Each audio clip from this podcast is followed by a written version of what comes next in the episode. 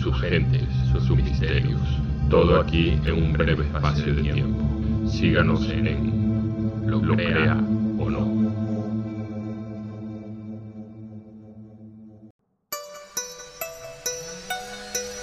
La primera etapa de nuestro viaje hacia lo extraño, lo fantástico, lo inesperado.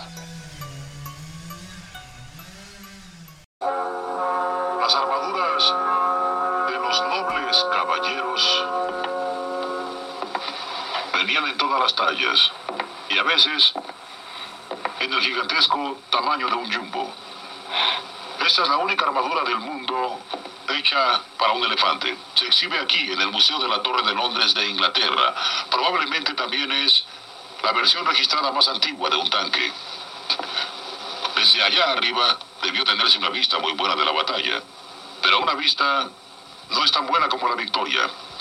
Y el hecho de que esta armadura de decoración tan elaborada esté en Londres, en lugar de Bengala, donde fue creada, es muestra de una de las primeras leyes de la guerra. Al vencedor pertenece el botín.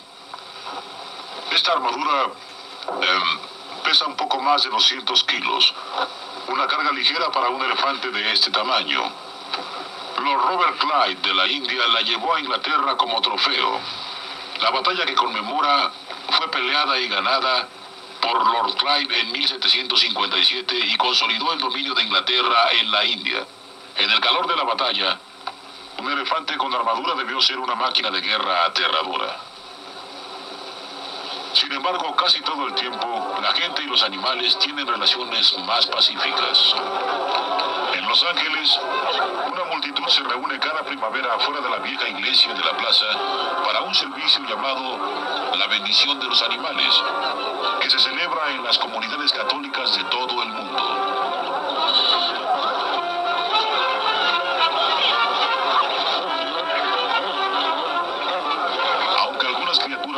Criaturas pueden parecer candidatos improbables para la bendición, todos son bienvenidos. La bendición, dada en nombre de San Antonio Abad, el antiguo santo patrono de los animales domésticos, comenzó en España hace casi mil años.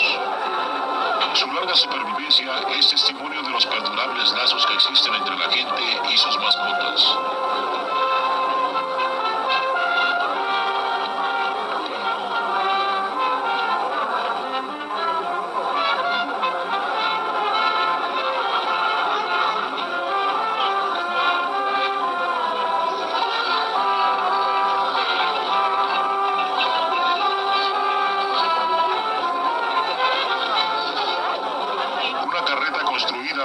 Una sola ave es una muestra del afecto que su dueño puede sentir por una mascota. Yo adoro a este pequeñín, no es mío, es de mi hermano, pero pienso que se irá al cielo de los perros, con los otros perros buenos que han bendecido. Siento que lo han consagrado. En la Malasia Oriental, el gran laúd o tortuga gigante, la mayor tortuga que existe, llega a estas playas cada año a desovar. Es un acto instintivo nacido de la necesidad de preservar la especie.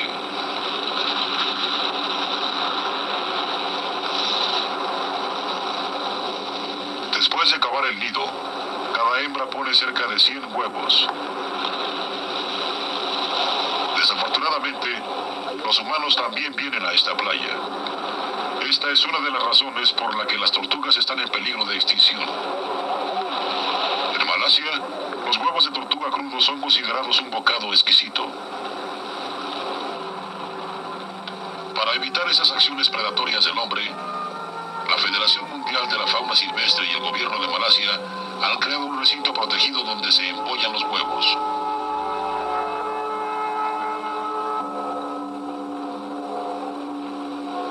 Las son duplicadas lo más detalladamente posible. Los huevos reciben un tratamiento parecido al que les da la tortuga, aun cuando éste parezca un poco rudo. Los huevos tardan en empollar poco más de 15 días. Fechando cada nido, los encargados pueden prepararse para el momento en que las tortugas bebé emerjan de la arena.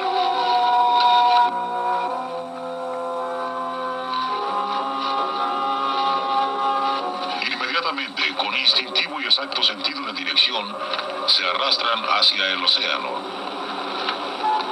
Sin embargo, deben ser acorraladas.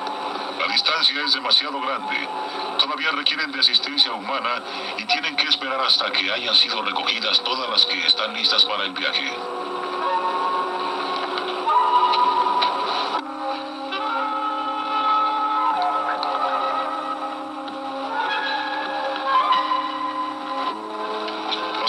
Que al dejar que ellas crucen solas el último tramo de playa, el área del recinto quedará impresa en su memoria y así regresarán cuando a su vez ellas estén listas para desovar.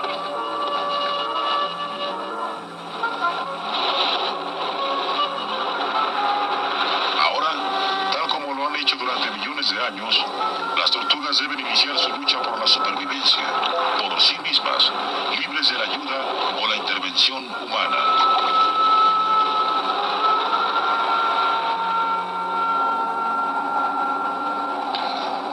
Cerca de Winnipeg, Canadá, suministran abrigo y alimento para el gran búho gris.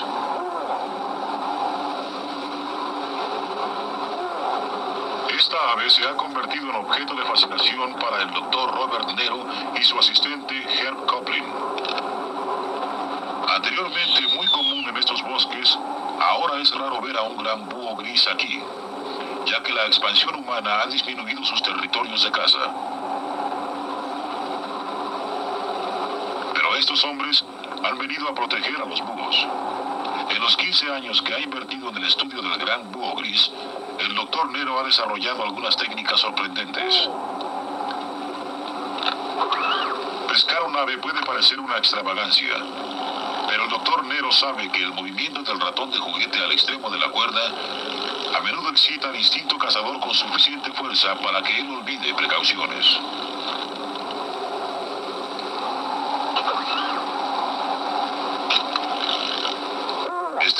Necesita una carnada más tentadora. Este ratón está vivo, aunque aturdido por el frío.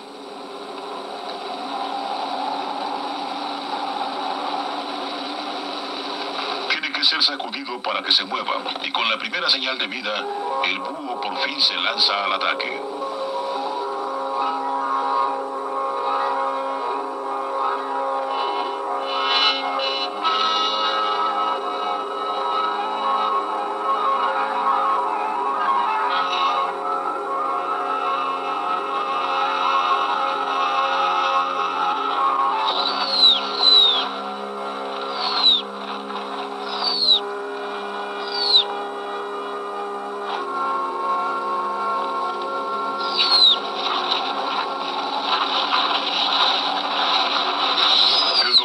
Sabe por experiencia que la red no dañará al búho.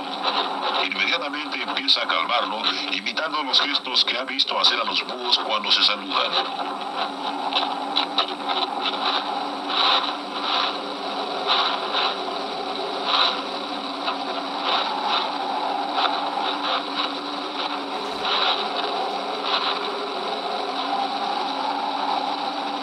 Aceptando rápidamente al doctor Nero, gran búho gris responde como si estuviera limpiando y acicalando las plumas de un nuevo compañero.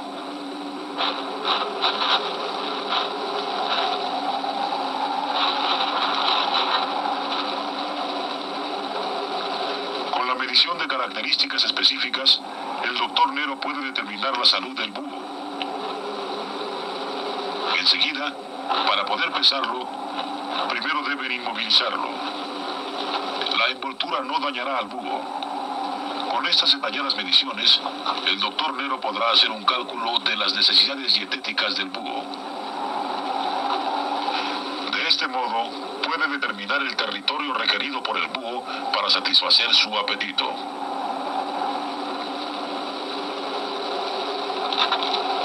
Para su identificación, se le coloca una etiqueta numerada en una pata.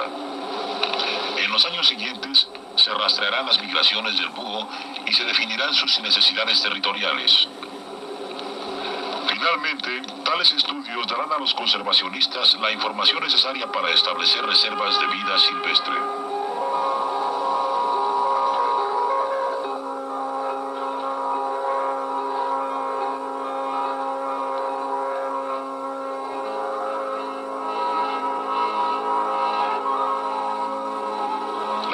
Numerada puede ser una pequeña molestia para el búho, pero puede ayudar a garantizar la supervivencia de la especie.